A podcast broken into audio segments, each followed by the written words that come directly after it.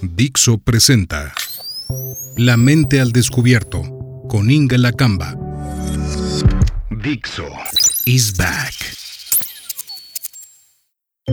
Curiosa, compleja. Así es la mente. Bienvenidos a La mente al descubierto con Inga Lacamba. Se me ocurrió una metáfora un poco rara, pero a veces pienso que cada podcast es como un gajito de mandarina. No es posible comerse toda una mandarina de un bocado con todo y cáscara. Necesitamos ir gajito por gajito, saboreándola, pero sabiendo que es parte de un todo. Y que no por comer un gajito conocemos lo que es el todo. Claro, la mente sería una super mandarina enorme y entonces ya la metáfora no funciona y así, pero quedémonos con lo que sí funciona. El gajito de mandarina de hoy es la posibilidad de sentirse bien estando mal. Quizá ya has podido notar cómo me gusta jugar con esas posibilidades que parecen contrarias o que habíamos organizado en diferentes cajones. Pero la vida es compleja y Muchas veces lo que nos pide es poder tolerar cosas que son disímiles juntas y ponerlas una detrás de la otra. El día de hoy es eso, poder estar bien estando mal.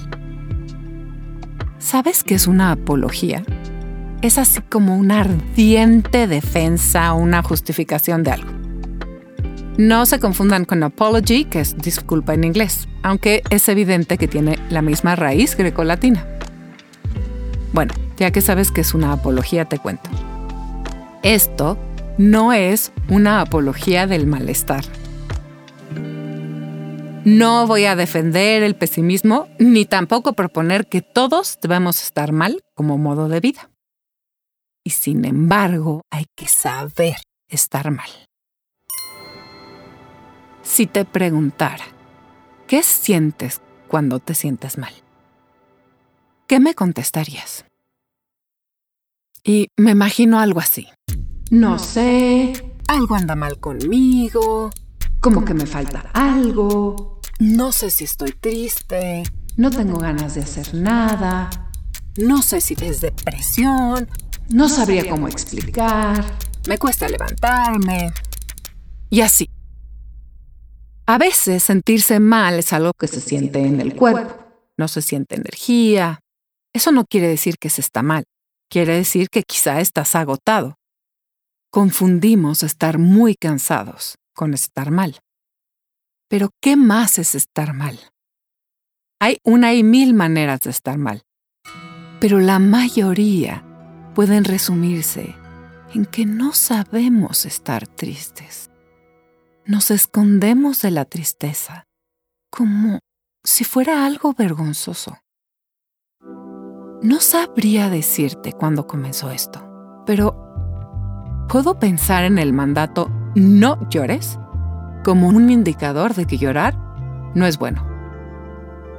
Esto nos invita a pensar que en un mundo, un protomundo así hace muchos años, un mundo deshumanizado en el cual solo sobreviven los más fuertes, el llorar podría ser una muestra de debilidad, y aquel que era débil era dejado atrás, o podía ser devorado más rápido, o le servía menos al grupo.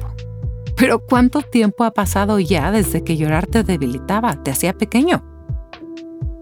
Y aún sigue apareciendo ese no llores, especialmente para los hombres la tienen muy difícil. Ojo aquí. Realmente llevamos mal la tristeza. También podemos pensar la dificultad de manifestar tristeza para no preocupar a otros. Así, los hijos no pueden estar tristes para no preocupar a sus madres o a sus padres que ya están mayores. Los padres no pueden estar tristes para no preocupar a sus hijos y así nadie puede mostrarse a los otros y nadie puede mostrar cómo es estar triste. Pero cuando nadie lo muestra, tampoco nadie puede mostrar que estar triste no lo rompe a uno. Realmente no pasa nada. Sí, o sea, quizá se sale un poco raspado y, y hay que sacudirse el polvo, ¿no? Un poco de los hombritos. Pero nada más. Es muy difícil describir qué es eso de estar mal. En México, utilizamos esta palabra que me gusta mucho, que es estar chipil, que viene del náhuatl, y que es buenísima porque es súper vaga, ¿no? Y fíjate esto, qué lindo. Más que describir tu estado, mi estado, describe que necesitamos ser apapachados, que necesitamos cariños. Así como los niños cuando su mamá está embarazada esperando un hermanito.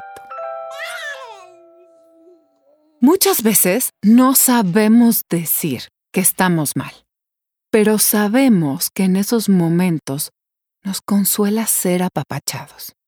Apapachados, que es otra palabra muy linda mexicana, es ser abrazados con el alma. ¿Quién podría no querer ser abrazado con el alma? Parecería obvio que todos. Pero déjame te digo que hasta para poder recibir un abrazo, necesitamos saber que estamos atravesando un mal momento. ¿Tú te has dado cuenta la cantidad de personas que rehuyen un abrazo? ¿Tú eres de los que siente que un abrazo es una prisión o una invasión? Volviendo a nuestro tema y dejando las preguntas difíciles aparte. ¿Cómo sería poder atravesar estar mal? Pues se trata de un ejercicio, sobre todo uno en el que no lleves prisa. Te voy a dar un ejemplo. ¿Te gustan los días lluviosos?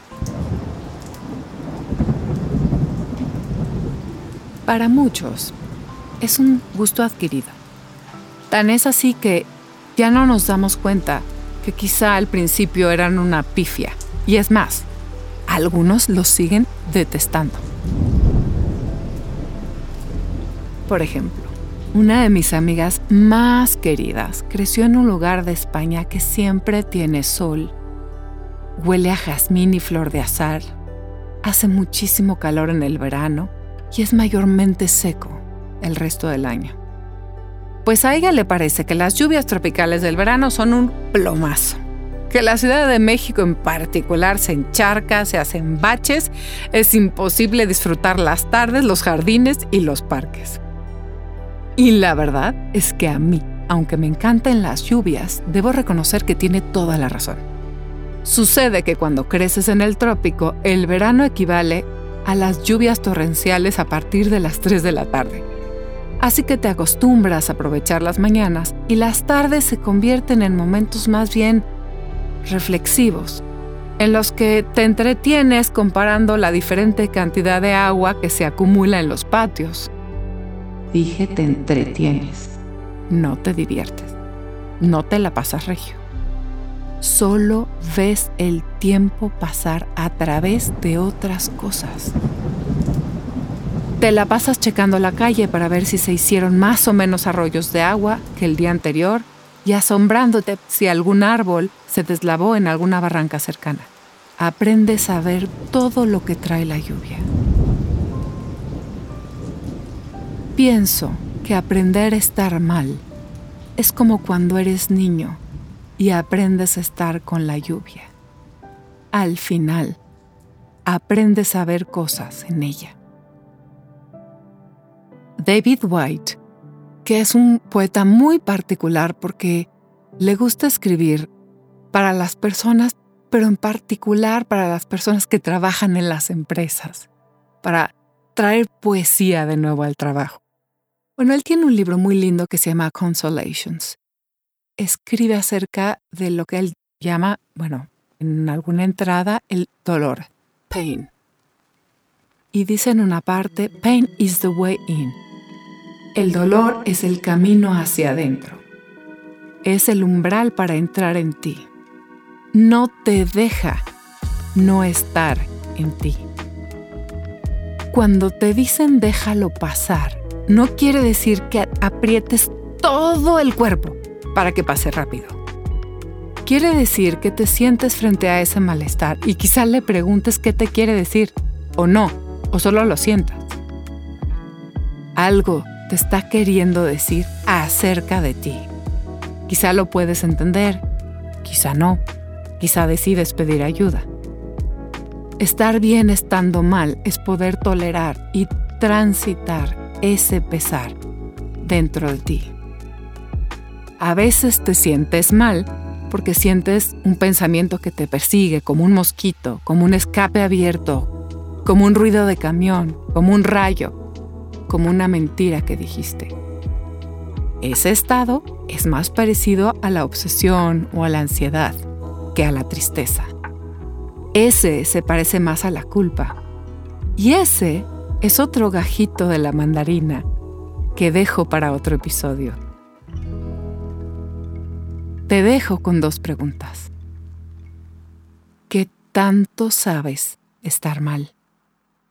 ¿Qué haces tú cuando te sientes mal?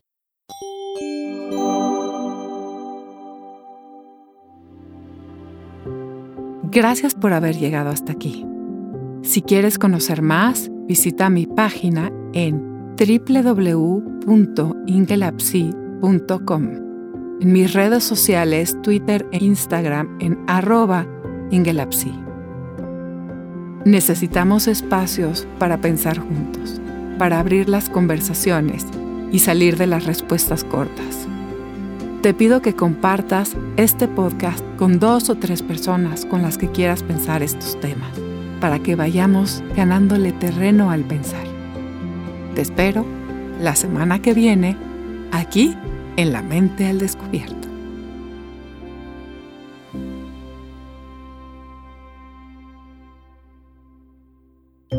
Has escuchado Sentirse bien estando mal. Aquí en La Mente al Descubierto con Inga Lacamba.